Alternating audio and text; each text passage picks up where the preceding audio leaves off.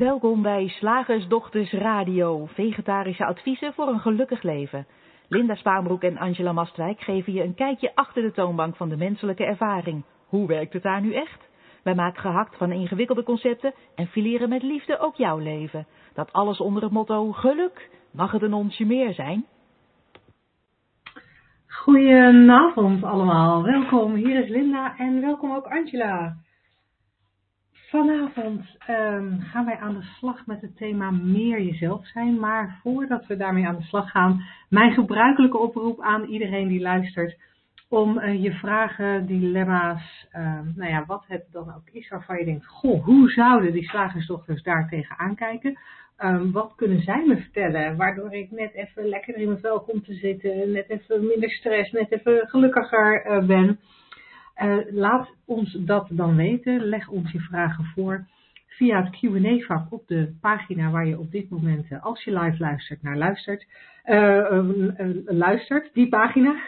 En daar kun je je vragen intypen. Klik op verzenden of iets van gelijkstrekking.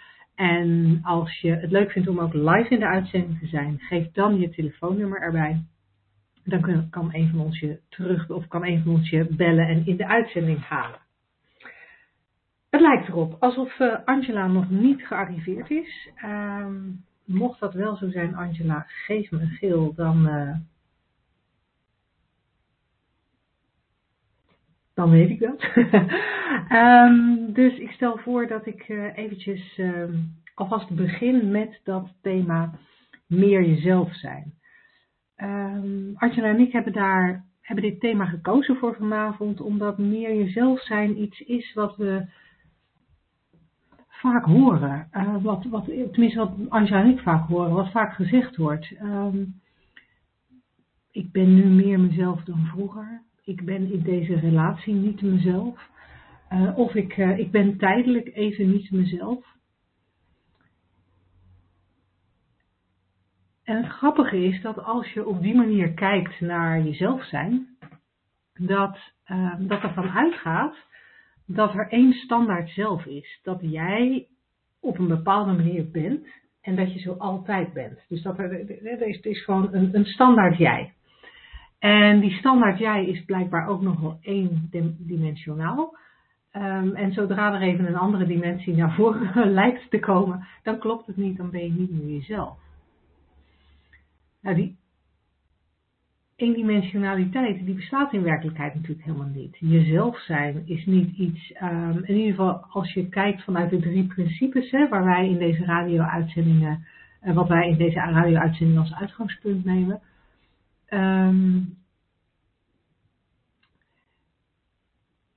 Zou er alleen maar zoiets als jezelf kunnen zijn als je altijd hetzelfde bent, maar doordat je uiteindelijk altijd, hoe moet ik dat nou goed zeggen? Doordat je uiteindelijk altijd bent wie je denkt dat je bent.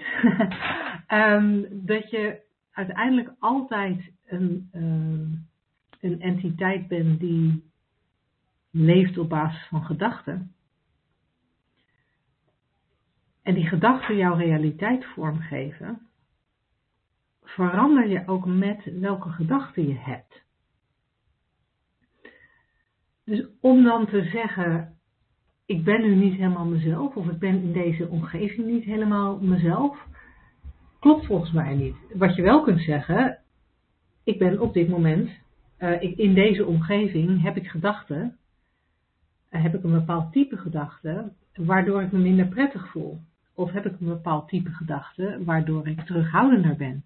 Of heb ik een bepaald type gedachte waardoor ik juist veel uitbundiger ben? Terwijl je misschien van jezelf het idee hebt, je hebt jezelf het label gegeven van de rustige, introverte persoon. En als je dan in een omgeving bent waar je merkt dat je ineens heel uitbundig bent, zou je kunnen zeggen, hey, ik ben vandaag mezelf niet. Maar uiteindelijk is het enige wat er anders is, jij bent gewoon nog jij. Het enige wat er anders is dat je gedachten in dat moment anders zijn, waardoor jij je in dat moment anders gedraagt. Nog een ander aspect wat mij betreft aan jezelf zijn. Jezelf zijn gaat ervan uit dat er, zoals ik net al zei, één dimensie is. Dat er één standaard jij is. En dat klopt denk ik niet.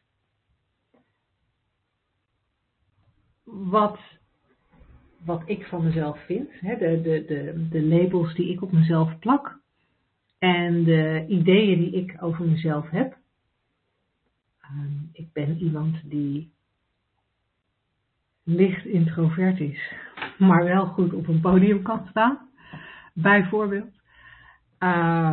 Ik ben vrolijk, ik ben optimistisch. Weet je, dat zijn labels die ik mezelf kan geven.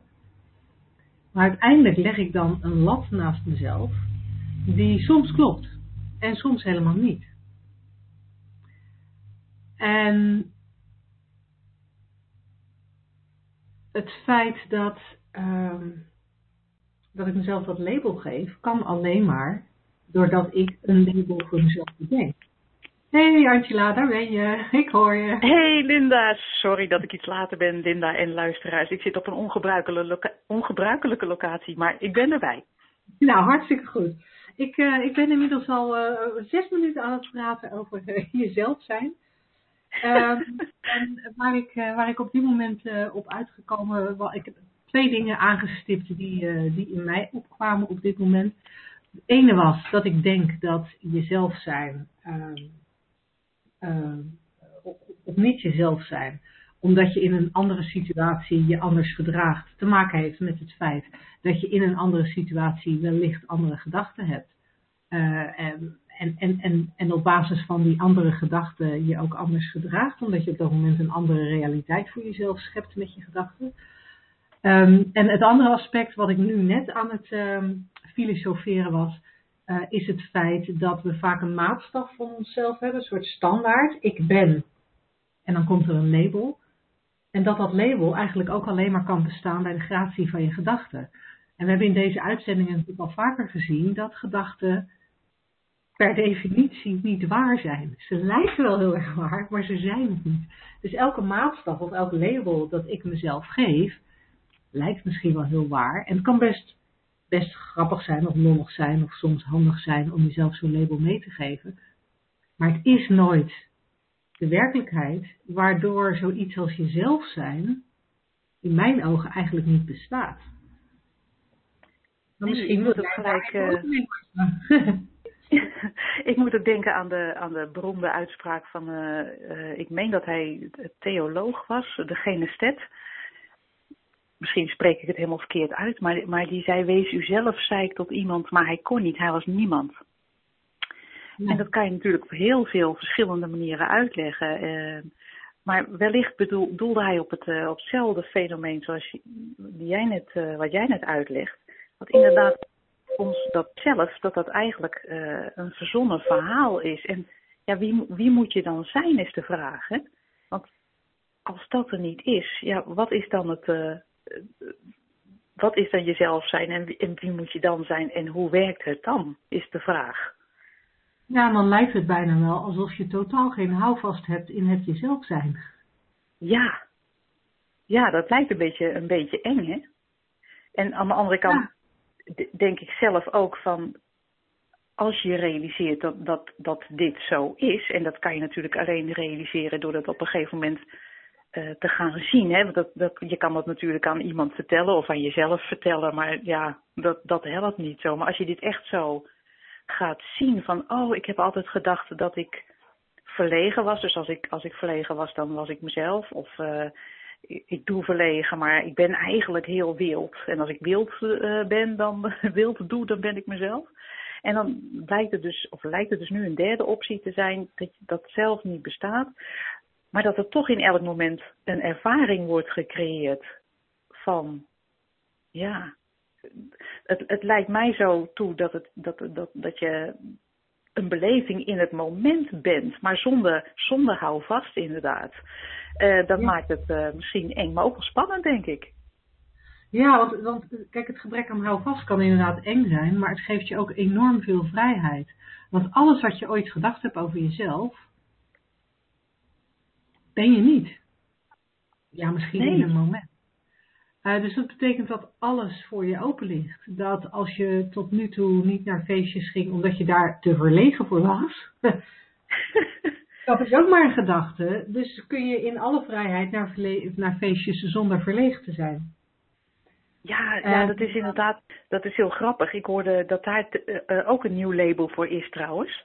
Jij hebt het al eens een tijdje gehad over FOMO, Fear of Missing Out. Maar recent is er ontdekt dat je ook een Fear of Going Out kan hebben, FOGO.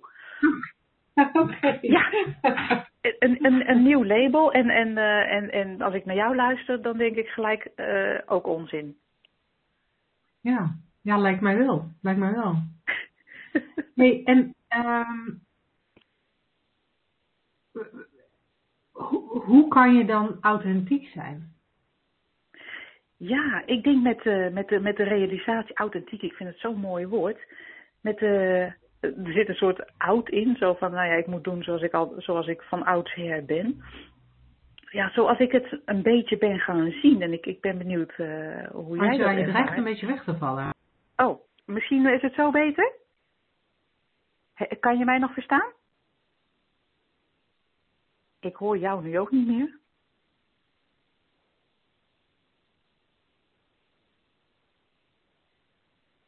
Ik denk dat ik even opnieuw inbel om te kijken of het gaat lukken opnieuw. The moderator has left the conference.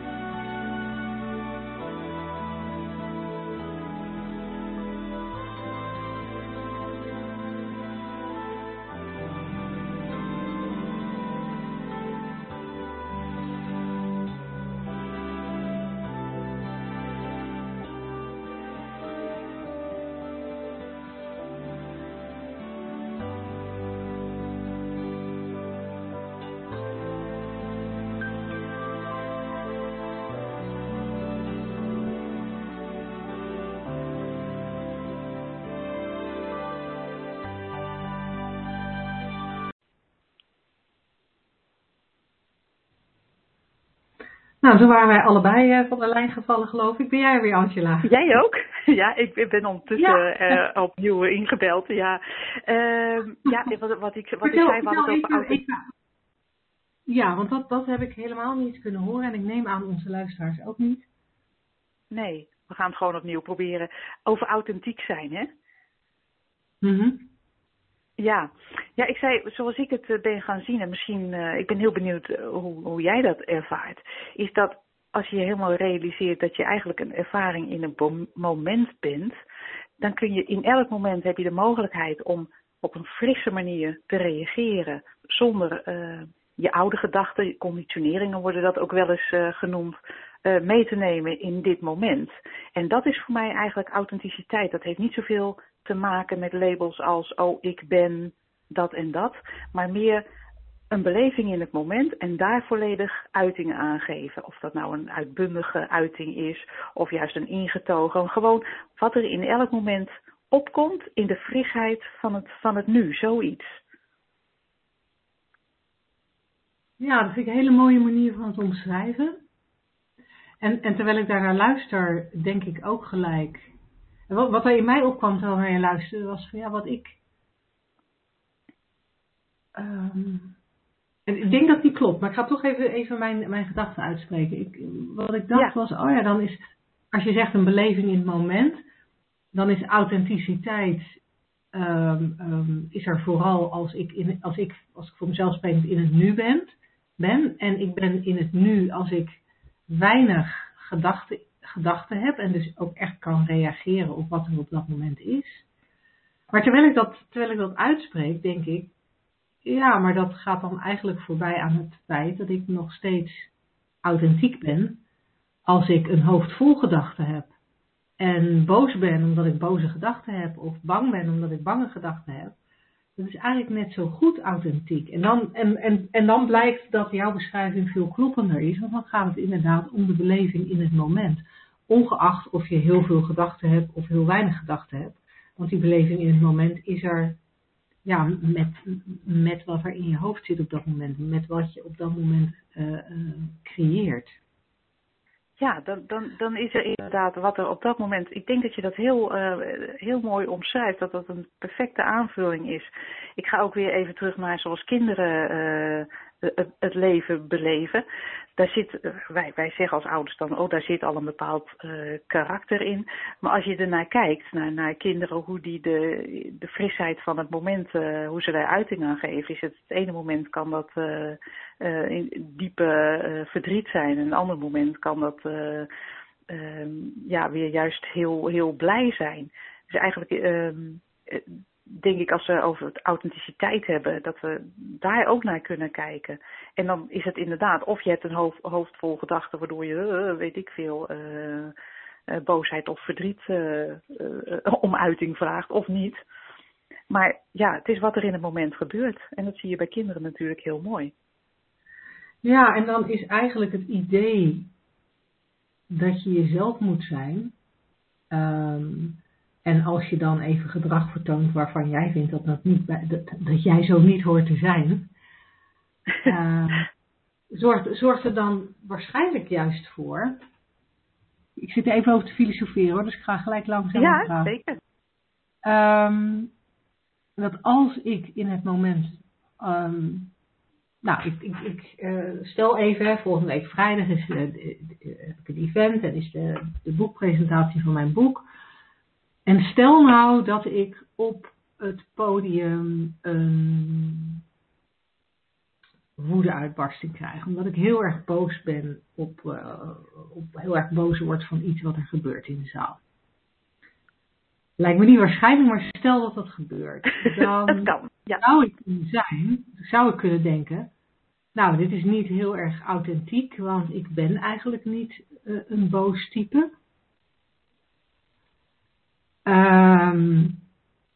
En dan sta ik daar op dat podium een hele innerlijke strijd te voeren.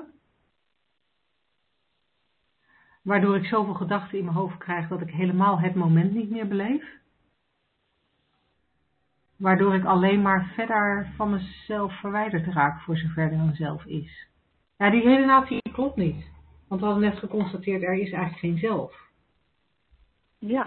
Ik zat even te proberen, want we hadden natuurlijk opgeschreven welk misverstand ervoor zorgt dat je zelf zijn tegen je werkt. Maar misschien is dat dan alleen maar als je een construct voor jezelf hebt gecreëerd, wat dan jij zelf zou moeten zijn. Dat zou tegen je kunnen werken, omdat je dan altijd binnen je eigen hokje moet blijven. Je hokje van verlegen persoon, je hokje van extroverte persoon. Ja, inderdaad. En ik denk dat het voorbeeld wat jij geeft over op zo'n podium staan en dan bijvoorbeeld er komt boosheid op. Nou, dan lijkt mij, dat kan je gewoon uiten. Voor mij, ik verheug me er al op dat het gaat gebeuren, Linda. Ik ben heel benieuwd. Maar als er dan vervolgens een soort secundaire gedachtentrein komt die zegt, nou dat kan niet, want ik ben Linda Spaanbroek en ik ben niet zo snel boos te krijgen. En bovendien sta ik hier op een podium met heel veel mensen met een oog op mij gericht. En past het niet binnen deze boekpresentatie om enorm uit mijn panty te gaan? Volgens mij... is die tweede, die secundaire gedachtentrein waar wij op doelen van, die hoeft niet. Mm-hmm. Want de gedachte, ik ben Linda en ik word nooit boos, hè, of mag hier niet. Ik word nooit boos, laten we het daarbij houden, want dat gaat over het jezelf zijn. Ik ben niet iemand die snel boos wordt, zou je kunnen denken. Die secundaire gedachte, die hoeft niet. Je kan gewoon die boosheid ervaren of je er nou wel of geen uiting aan geeft. Voor mij persoonlijk doet dat er niet zoveel toe. Alleen authenticiteit is voor mij dat je er geen verzet tegen hebt van wat er in elk moment in je opkomt. Of dat nu boosheid is of blijheid of dat. En of je er uiting aan geeft. Ja, kleine kinderen doen dat ongeremd en met veel enthousiasme. En... misschien moeten we dat ook eens proberen, lijkt me leuk. Ja, wordt dat heel bevrijdend van ons. Volgens mij hebben we het daar vorige week ook al over gehad. Volgens mij heb jij een soort onuitgesproken wens, Angela, om toch midden in de supermarkt krijzend op de grond te liggen. Ja, dat zal een onbewust verlangen van mij zijn. Ik ga het echt binnenkort doen en dan meld ik het hier in ieder geval. Laat een van de omstanders even filmen. Dan kunnen we het op de Facebookpagina zetten. Hey, ben jij toe aan de wetenschap? Ja, zeker. Slagersdochters, wat zit er in de leverworst? Oftewel, tijd voor wat wetenschap. De wetenschap, waar gaat die deze week over? Ik heb een artikel gelezen van de Rijksuniversiteit Groningen, de RUG, vind ik zo'n mooie afkorting.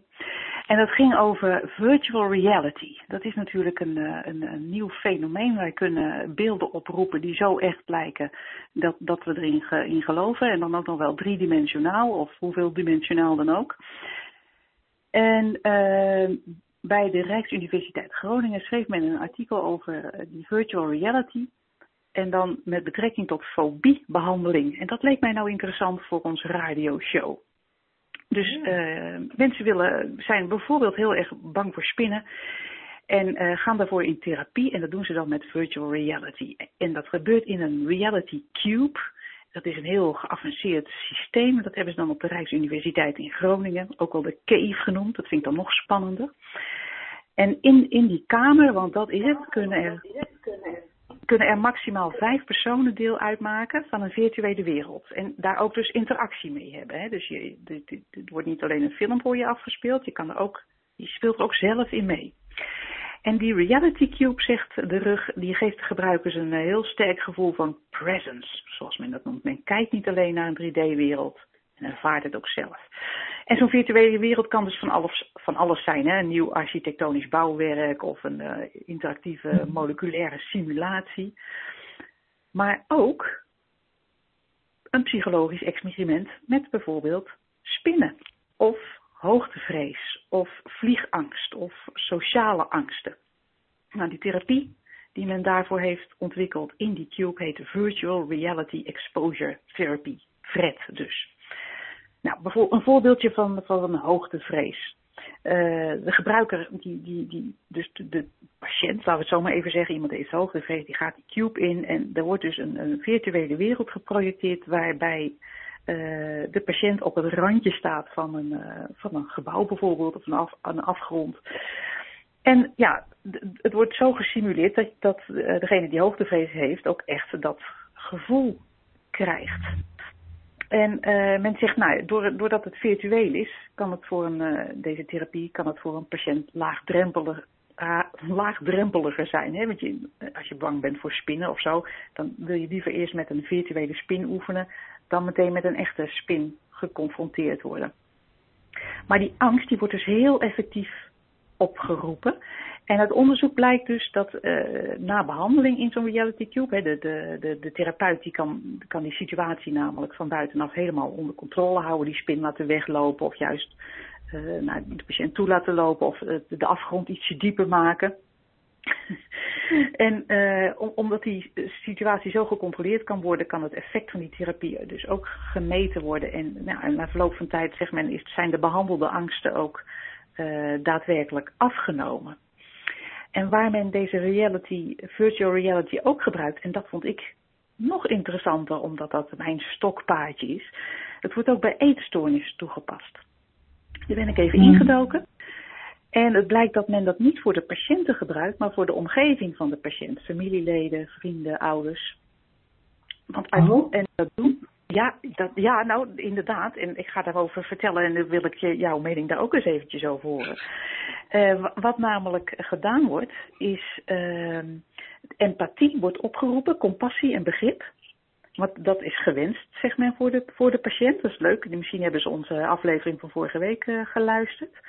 Zo'n eetstoornispatiënt, ja, die heeft compassie en begrip nodig. Dat is essentieel. En wat doet men dan met familie die deelnemen aan zo'n therapie met virtual reality? Die laat men dus ervaren hoe de wereld van iemand met een eetstoornis eruit ziet. En daardoor, zegt men, krijgen ze meer begrip en gevoelens van compassie voor de cliënt, wat dan wordt gezien als ondersteunend. Mm-hmm. En ja, dus men gebruikt het alleen om empathie op te wekken. En dan denk ik, en daar wil ik ook heel graag van horen hoe jij daarover denkt, waarom zetten we dit prachtige hulpmiddel niet andersom in om de eetstoornispatiënt een normale eetstoornisvrije wereld te laten beleven? Want als dat dus zo goed werkt, hè, men kan helemaal zich inleven in de wereld van iemand anders met een stoornis, waarom kan de patiënt dan niet in een wereld worden gezet die eetstoornisvrij is? Dat leek mij nou een veel betere toepassing. En een stapje verder nog is de vraag die bij mij opkomt: waarom vertelt men de patiënten niet dat de realiteit zoals wij die zien in ons dagelijks leven, onze persoonlijke realiteit, dat wij die op eenzelfde manier creëren en projecteren en dat we die dus net als de virtual reality wel helemaal voelen en ervaren en meemaken, maar dat die niet helemaal echt is? Dat leek mij nou een veel leukere toepassing daarvan. Wat zeg jij ervan? Het is inderdaad fascinerend dat mensen kunnen ervaren dat ze in een wereld kunnen stappen die totaal echt voelt, maar niet echt is. Ja. En het is fascinerend om te realiseren dat we dat eigenlijk elke minuut van ons leven doen. Alleen we hebben niet in de gaten dat het zo echt voelt. Dus dat vind ik al heel fascinerend. En vervolgens ben ik het met je eens dat het dan curieus is dat je de omgeving meeneemt, de omgeving van de patiënt, zeg maar, wilt meenemen in de ongewenste realiteit. Ja. Want we hebben uiteindelijk, als we mensen gaan behandelen, hebben we gelabeld, of dat nou waar is of niet waar, of dat nou goed is of niet goed, dat laat ik even in het midden. Maar we hebben gelabeld dat de realiteit van de anorexia-patiënt niet de juiste is. En niet een goede is, niet een gezonde is. Dat willen we anders. En wat we dan doen is de omgeving, de ouders en de familieleden meenemen in diezelfde ongewenste realiteit. Dat snap ik ook niet. Nee, en ik vind het ook zo mooi aansluiten bij de uitzending die wij vorige week maakten. Van dat juist een manier is. Nou, dan krijg je dus wel gevoel voor hoe dat moet voelen.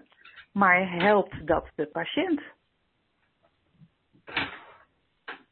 Nou ja, compassie, dan zeg ik ja, dat is hartstikke mooi. Ik snap hoe jij dat creëert. Ik snap dat jij echt het idee hebt dat je niet moet eten in dit geval. Maar als we het daarbij laten, dat lijkt mij niet, dat lijkt mij een soort gemiste kans. Nee, vooral omdat zeg maar de schakel totaal gemist lijkt te worden, dat die realiteit zelf gecreëerd is. En nu lijkt het wel alsof de mensen in de omgeving meegenomen worden in de realiteit van de anorexia-patiënt. Kijk eens hoe echt deze realiteit is. En laten wij nu met z'n allen die door de anorexia-patiënt geschapen realiteit eens even allemaal gaan lopen bevestigen. Ja, kijk eens hoe echt dat voelt en hoe erg dat is. Ja. Maar ik denk, doe het lekker andersom. Ja, ben ik helemaal met je eens. Nou, het is misschien wel eens leuk om even morgen op onze social media kanalen, Twitter of zo, met de hashtag eetstoornis hiernaar te verwijzen. Wie weet. Ja, lijkt me een hartstikke leuk idee. Gaan we doen. En ik probeer even een jingletje voor het volgende item te krijgen. Zeg, slagersdochters, hoe bak ik die vegaburger? Over naar de luisteraarsvraag. Ja, en die heb ik hier voor me. Misschien heb jij er ook een, Linda? Nee, dus dat komt heel goed uit. Ja, ik heb via de mail een hele mooie vraag binnengekregen van Diana. En die luidt als volgt: hallo Linda en Angela, ik heb een vraag. Zouden jullie mij misschien kunnen adviseren hoe jullie de vele negatieve gedachten die bij mij, met name 's nachts als ik niet kan slapen en aan het tobben ben over allerlei irreële angsten, opkomen? Met name tot betrekking van mijn kinderen. Mijn jongste dochter gaat in oktober 6 maanden alleen naar Australië. En die gedachten die verstoren nu regelmatig mijn nachtrust. En het helpt gewoon niet om alleen maar tegen mezelf te zeggen dat ze niet waar zijn, want dat weet ik. En ik vind het juist heel goed en dapper dat mijn dochter deze reis gaat doen. Misschien hebben jullie daarvoor tips, want ook mijn ontspanningsoefeningen met yoga-ademhalingen geven niet veel rust. En ook tegen mezelf zeggen dat ik angstig mag zijn, helpt ook niet echt om weer in slaap te vallen. Groetjes van Diana. Nou, ik vind het een hele mooie vraag, want dat is wat we allemaal doen. Ja. Iedereen heeft wel eens, of wel eens heel vaak, allerlei gedachten door zijn hoofd spoken. Vooral 's nachts of bij mij, vroeger gebeurde het vaak als zo'n 5 seconden na het wakker worden. Hup, er kwam die gedachtentrein binnen. Goedemorgen Angela. En nou ja, gelukkig was ik dan al uitgeslapen, dat scheelt. Maar Diana ligt er helaas van wakker. Dat is natuurlijk nog vervelender. En het lijkt alsof de mensen... Ja, jij kent het ook, hè? Ja. En het lijkt alsof de menselijke geest, als er onzekerheid ergens over is, waar dan ook over, of dat nu om je financiën gaat, of over een kind wat op reis gaat, of wat dan ook. Het lijkt wel of de menselijke geest zo ingesteld is, niet dat die zegt van, nou joh, dat geeft niks, dat komt allemaal goed joh. Nee, die menselijke geest is een soort getraind, lijkt het mij toe hoor. En als jij dat anders ziet, moet je dat, hoor ik dat vooral heel graag. Om dan allerlei doemscenario's te presenteren. Maar wat als dit en wat als dat en wat als zus en wat als zo. En ja, we voelen alles wat we denken. Dus je kan je nachtrust gerust gedag zeggen als dat eenmaal een vaart heeft genomen, zeg maar. Als we het over een gedachtentrein spreken. Als je erop zit, dan spring je daar ook niet zomaar even af. En dan lig je daar. En inderdaad, het helpt niet om te zeggen, ook al is het tegen jezelf, ah joh, het zijn maar gedachten. He, dat hebben wij al eerder vastgesteld. Hoewel dat waar is, helpt dat niet om tegen je te zeggen. Want zodra je ze voelt, heb je ze blijkbaar toch geloofd. En spelen ze een rol in de vorming van jouw realiteit. Dus ja, maar gedachten, maar ondertussen is het wel, net als in die virtuele realiteit, je zit in die kubus en die spin die komt op je af en dan kan je 100 keer zeggen, het is een gedachte en toch ga je schrikken.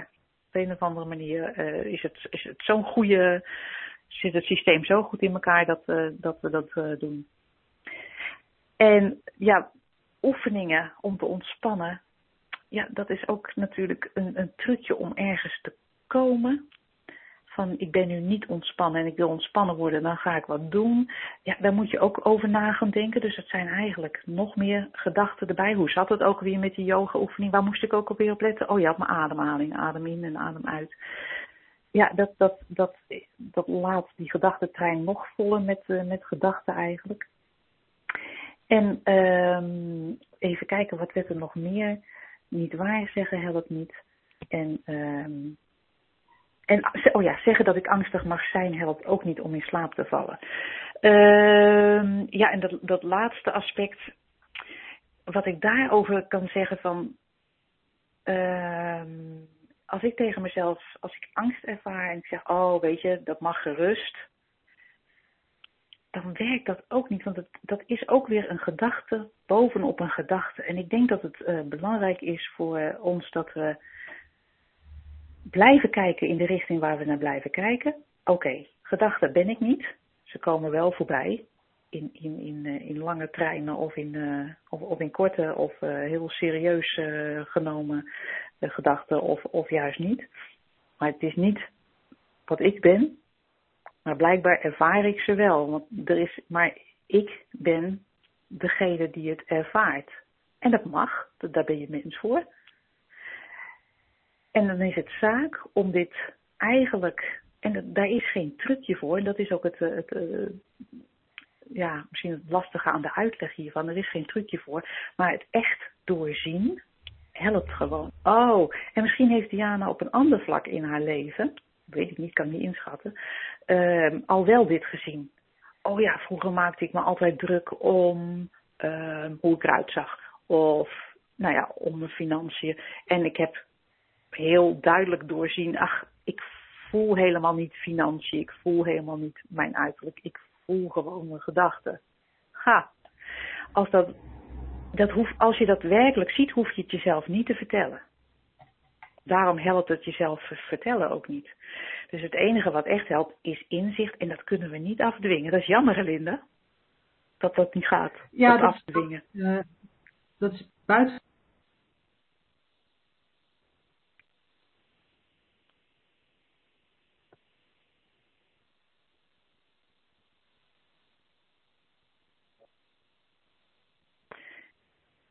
Linda, ik hoor jou niet meer. Ik weet niet of je mij nog hoort.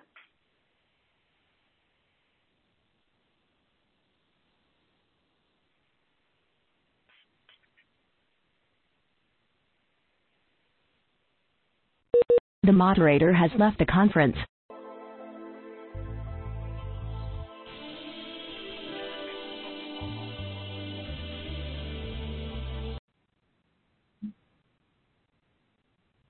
Nou, luisteraars, het is nogal een warrige uitzending waarin Angela en ik om beurten steeds van de lijn gegooid worden. Ik geloof dat we er nu allebei tegelijk uitgegooid werden.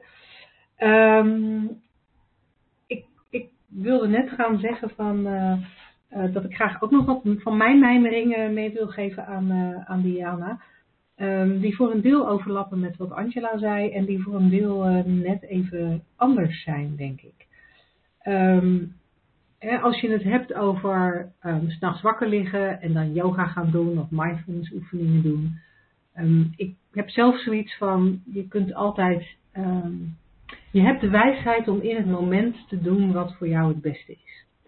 Dus op het moment dat ik heb wel eens dat ik mijn hoofd vol gedachten heb en soms ga ik op die momenten onder de douche. Op andere momenten ga ik gewoon door met waar ik mee bezig ben. Op weer een ander moment ga ik de hond uitlaten. Dus wat ik doe in het moment dat ik me onprettig voel, dat wisselt. Dus daar is niet of onrustig voel, er is niet een standaard voor van ik doe altijd meditatie of ik doe altijd mindfulness. En hetzelfde kan denk ik gelden voor 's nachts als je wakker ligt. Ik heb zelf dat gaf ik net al even aan. Ik heb zelf heel veel wakker gelegen in het verleden. Altijd met angsten. En wat ik daarvan weet, is dat een van de dingen die ik deed daarbij was, tuurlijk, ik voelde die angst. Ik had dat hoofd wat helemaal overliep van al die gedachten van dingen die toch echt heel eng waren en waar ik toch echt van wakker moest liggen. Op dat moment. Maar vervolgens zat daar ook altijd nog een laagje bij. Een laagje van gedachten over dat wakker liggen een slecht ding was. Ik mocht niet wakker liggen, want dan zou ik de volgende dag heel moe worden. En het was toch belachelijk dat ik wakker lag en ik zou toch gewoon moeten slapen. En bladibladibladib. Waarmee ik de onrust in mijn hoofd eigenlijk alleen maar groter maakte. En wat ik gemerkt heb, is dat, sowieso heb ik gemerkt dat als ik een keertje 's nachts wakker ben, dat ik eigenlijk aanzienlijk meer energie heb dan ik vroeger dacht. Vroeger als ik dan een paar uur wakker was geweest 's nachts, dan voelde ik me 's ochtends helemaal gebroken. Ik heb me gerealiseerd dat dat ook maar een gedachte is. Dat ik 's nachts niet wakker zou mogen zijn.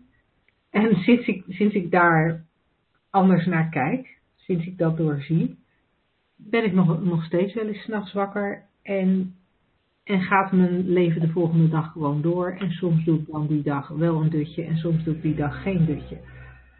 Overigens komt het voor mij niet meer zo vaak voor dat ik 's nachts wakker lig met angsten. Maar het komt nog steeds wel eens voor dat ik gewoon wakker ben.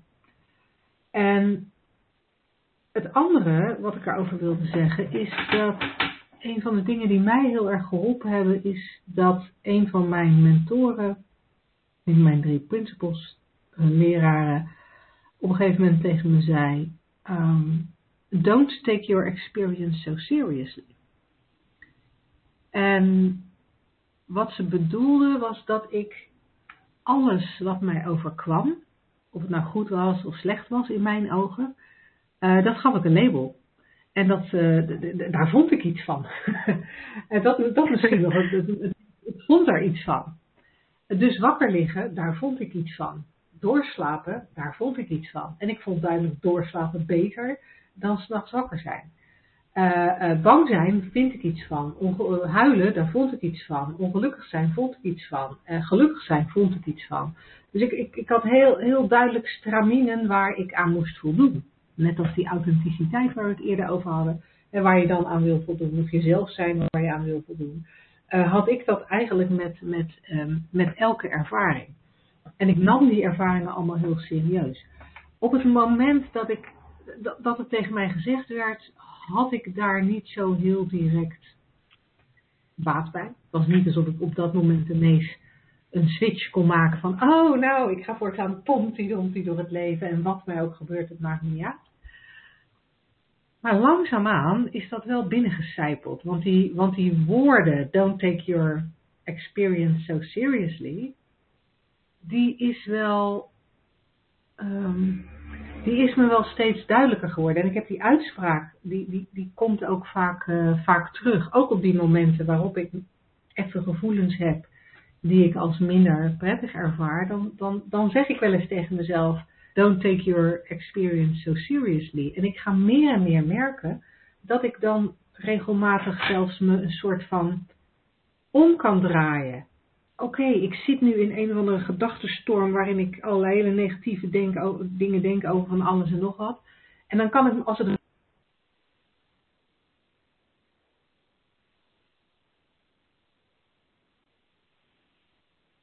verder niet zo heel, niet belangrijk genoeg vond om er eens in te duiken. En ik heb gemerkt dat met 's nachts wakker zijn precies hetzelfde is. En ik zeg expliciet niet wakker liggen, want dat voelt als een drama en zwaar, maar gewoon 's nachts wakker zijn. Dat sinds ik gestopt ben om daar iets van te vinden, ben ik soms wel eens wakker. Mijn vriend en ik hebben het ook wel eens gehad dat we allebei wakker waren. En toen zijn we gezellig gaan kletsen. Ik heb ook wel eens dat ik 's nachts wakker ben en dan ga ik even Netflix kijken of niks. Ik sta naar het plafond. Maar ik vind er niks meer van. En ik vind er ook niks van dat ik dan minder uren heb geslapen dan die 8 uur waarvan mensen echt een nou moeten maken. En ik merk, doordat ik er niks meer van vind, komt het aanzienlijk minder vaak voor. En als het wel voorkomt, dan doe ik in het moment wat mij ingegeven is. En zoals gezegd, dat betekent soms dat ik tv ga kijken en soms een gesprek voor met iemand die ook wakker is. En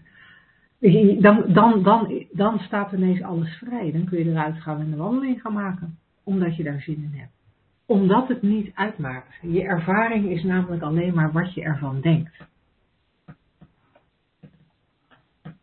Ja, het is mooi dat we deze uitzendingen met z'n tweeën doen. En dat we elkaar zo aanvullen in die perspectieven. Ik vind dat hartstikke gaaf om te horen. Ja, leuk is dat. En dat heb ik andersom ook altijd precies hetzelfde. Ja, heel gaaf. Ja. En ik weet niet, ik ben je eventjes weer kwijt geweest. Want ik zit op dit moment op een blijkbaar slechte ontvangstplek met mijn telefoon. Maar dat geeft niet. En misschien dat jij het ook al hebt gezegd. We zijn er allebei tegelijk uitgevallen. Dus het lijkt wel alsof er iets met een provider aan de hand is vanavond. Want we waren allebei weg. Dus moeten inhalen. Ja. Nou, dan is het misschien een overbodige aanvulling, maar ik ga het toch even zeggen, want dat is wel ook een leuke altijd voor mezelf om te realiseren. Dus in het geval van Diana, je ligt niet wakker om je dochter.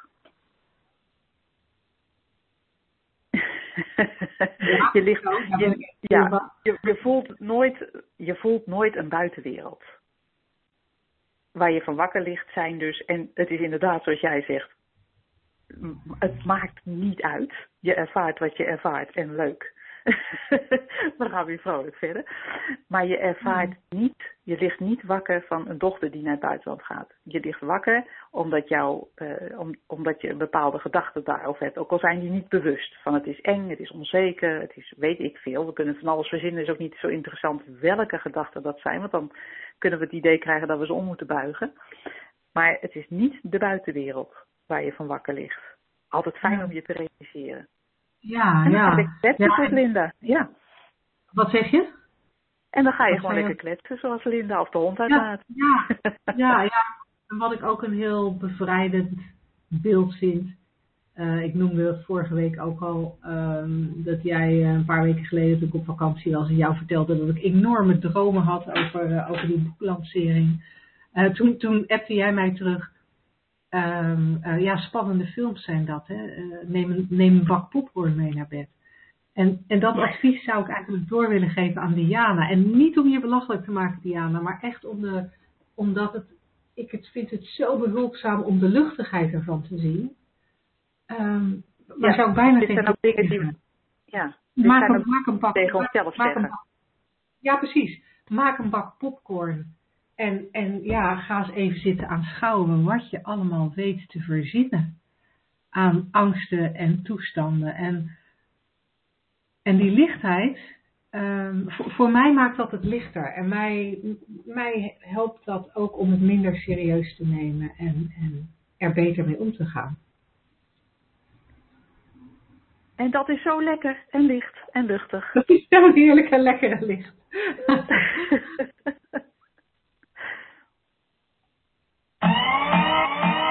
Woensdag, gehaktdag.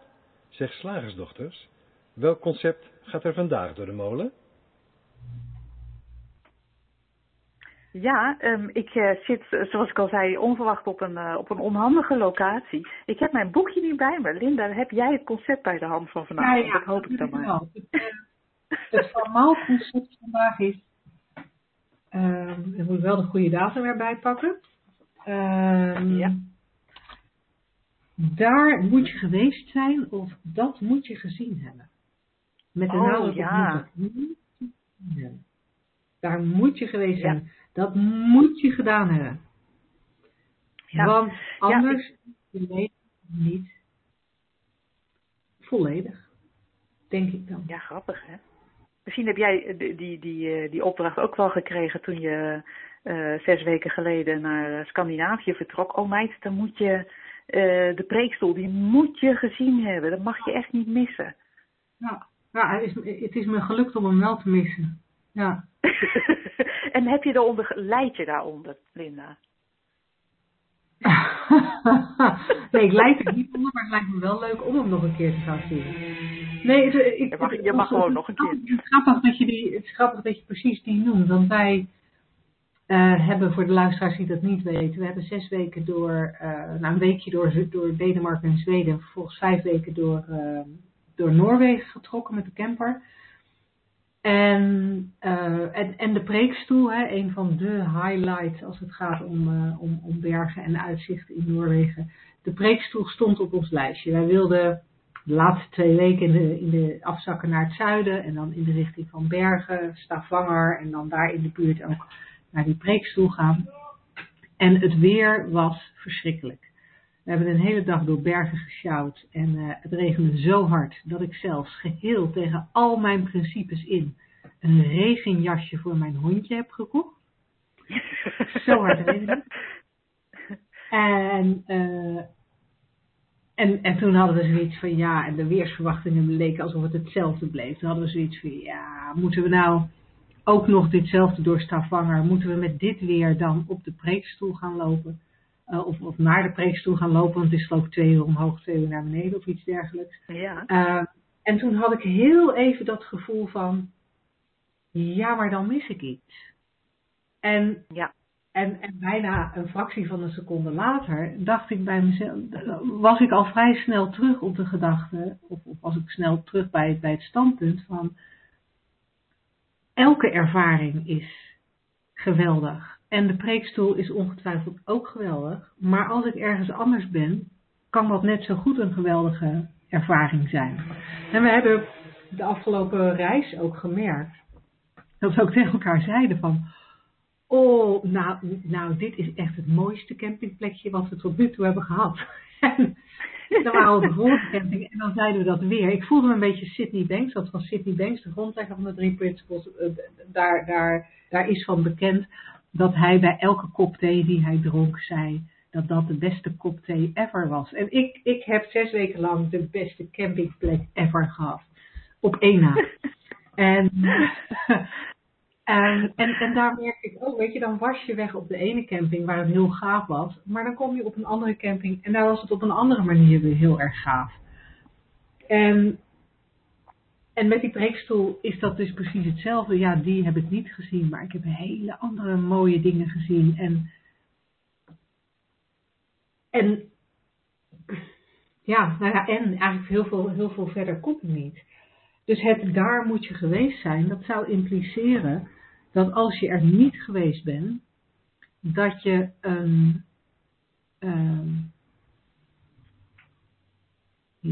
dat je iets gemist hebt waardoor je leven minder waard is of zo. Ja, voor mij impliceert het ook heel erg van daar moet je geweest zijn. Alsof daar, waar dat dan ook is, jou een bepaald gevoel zou kunnen geven van vervulling in dit geval. Hè? Van, je mist iets, maar als je daar geweest bent, dan geeft dat jou het gevoel, of dat nu een plek is als de preekstoel in Noorwegen of een bepaald feestje waarop een bekende DJ draait, ik noem maar wat. Alsof dat jou de omstandigheid bepaalt wat jouw ervaring is. Terwijl ja, jij hebt 6 weken lang echt de mooiste campingplekjes ooit gehad. En dat zegt aan zich niets over die camperplekjes, denk ik. Net zoals de kopjes thee van Sydney Banks, die zo lekker waren, niets zeiden over de thee. Maar het gaat erom, hoe kijk je, vanuit welke staat van zijn. En dat creëert jouw ervaring daarvan. Natuurlijk. Dus ik denk, ja, het is, waar je geweest moet zijn is nooit een plek buiten jou. Nee, interessant hè? Ja mijn vader zei altijd, die deed het heel extreem. Hoewel die ook in zijn leven reizen heeft gemaakt naar Australië en Canada en ook al naar andere, ja, Spanje, weet ik veel. Maar die zei altijd, ja, weet je, als je wat je niet kent, dan mis je ook niet. En daar zit natuurlijk ook wel een kern van waarheid in. In de zin dat hij zich niet gek liet maken door wat wij dus soms wel doen. Door andere mensen hun ervaringen. Van daar moet je heen, want anders is het niet goed. En daar moet je heen, want anders dan ontbreekt er iets in je leven. Terwijl hij eigenlijk terecht zei van ja, dat weet ik niet. Want als ik er niet ben, dan weet ik dus ook niet wat het is. Dus dan kan ik sowieso niks missen. Dat was een beetje de nuchtere kijk op de zaak. Ja, maar wel denk ik een hele gezonde kijk op de zaak. Wat ik me afvraag, wat mij opkomt is... En we hebben dan nu het formaal concept gekozen. Daar moet je geweest zijn, dat moet je gezien hebben. Nou, ik denk dat we aardig helder hebben gemaakt dat helemaal niet moet. Maar ik heb eigenlijk het idee dat datzelfde geldt voor dat moet je bereikt hebben. Oh ja. Ik heb het idee, in ieder geval in mijn vak als marketingcoach en trainer, als businesscoach, dat ik heel erg zie dat mensen een maatstaf hebben voor wat ze bereikt moeten hebben met hun bedrijf. Maar het is niet eens alleen daarmee. Ik ben sinds kort gestart met golven en las vandaag toevallig zo'n golfmagazine. En daar werd ook in genoemd dat mensen dan zich hadden voorgenomen om een bepaalde lage handicap te bereiken. En dat kan natuurlijk allemaal hartstikke leuk zijn als gewoon een spelletje. Hè? Van, nou ja, het lijkt me cool als ik handicap 15 heb, maar haal ik het niet, dan is er ook niks aan de hand. Maar zeker als het om bedrijven gaat, of als het om carrière gaat, of als het om hoe je gezinsleven eruit ziet gaat, hebben we volgens mij heel vaak een beeld bij wat we bereikt moeten hebben om ons leven zinvol te laten zijn. Ja. Zou dat niet ongeveer hetzelfde principe zijn? Ja, ik denk het wel. Toevallig zag ik vandaag een filmpje van een collega van jou die ook de biezen heeft gepakt en in een camper is gaan wonen. En die vertelde eigenlijk ook een verhaal van dat altijd haar grootste zij had voor ogen, als ik dan eenmaal een six-figure omzet heb, nou dan dat moet je bereikt hebben als ondernemer. Dan heb je het, gemaakt. En ze bereikten het, maar ze vond er helemaal niks aan. Dus toen ging ze weer wat anders doen. Maar de crux is natuurlijk, de kern is, er is niet zoiets als het is ergens anders beter, of het is met een ander inkomen beter, het is met een lagere handicap in het golf beter, het is als je diploma hebt beter. Het is gewoon allemaal één grote illusie, eigenlijk. Ja, en het haalt, ja, precies, en dat wou ik net zeggen, het haalt heel erg uit het nu en het zorgt daar heel erg voor dat je voortdurend voor de toekomst aan het leven bent. En niet met wat er nu is. En wat er nu wat is. Wat ik ook altijd grappig vind, is, ik zie dat dan wel eens op Facebook voorbij komen. Dan is er een feest aan de gang, of een feestje geweest, of een ander evenement, of iemand is op vakantie. En dan gaan andere mensen daar ook commentaar op geven. Oh, ik wou dat ik erbij was. Of ik wou dat ik... Oh, was ik nu maar naar dat feestje geweest, in plaats van kaartjes te kopen voor dat andere feestje. Volgens mij heeft dat daar ook mee te maken. Dat er altijd een soort verlangen lijkt te zijn in nou, niet naar hier en nu, maar iets anders, beters. Of dat nu een locatie is of een prestatie. En Ik vind het gewoon jammer eigenlijk, want het hoeft niet in jouw ervaring, als ik dat zo hoor van je afgelopen reis ook.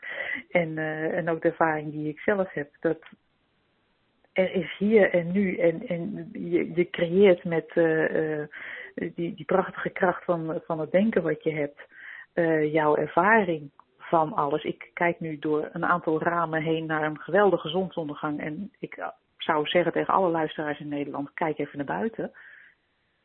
En dat is de mooiste zonsondergang ooit. Ja. En dan is er eigenlijk, dan mist er ook nooit iets in dit moment. En is er ook geen angst om iets te missen. En dat is toch wel best wel fijn om je dat te realiseren. Al realiseer ik me dat niet altijd natuurlijk. Want ook Angela is wel eens bezig met de toekomst. Ja. Nou ja, en dat lijkt me logisch. Maar wat je zegt, het is...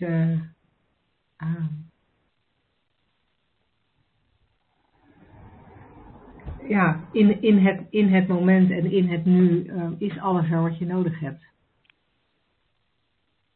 En dat is fijn. Nooit bang te zijn dat je iets mist. Precies. Lijkt mij een mooi moment om de uitzending te besluiten. Dankjewel Linda voor je gesprek. Ja, jij natuurlijk ook. Dankjewel aan alle luisteraars voor het luisteren. En vergeet niet dat je je vragen aan ons toe kunt sturen via welkom@deslagersdochters.nl. Die beantwoorden we heel graag in een van de volgende uitzendingen. En we hopen je te spreken volgende week op dezelfde tijd en dezelfde plek. Heel graag tot dan.